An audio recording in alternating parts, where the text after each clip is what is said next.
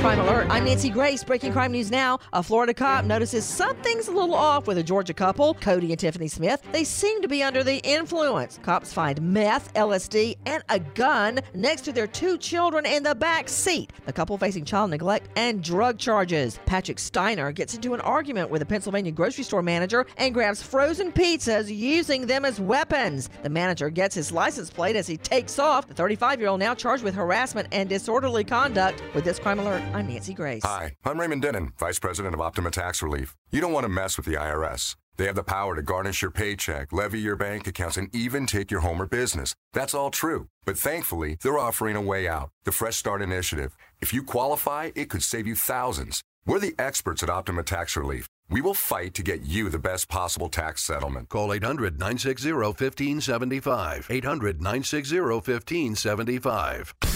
Optima Tax Relief.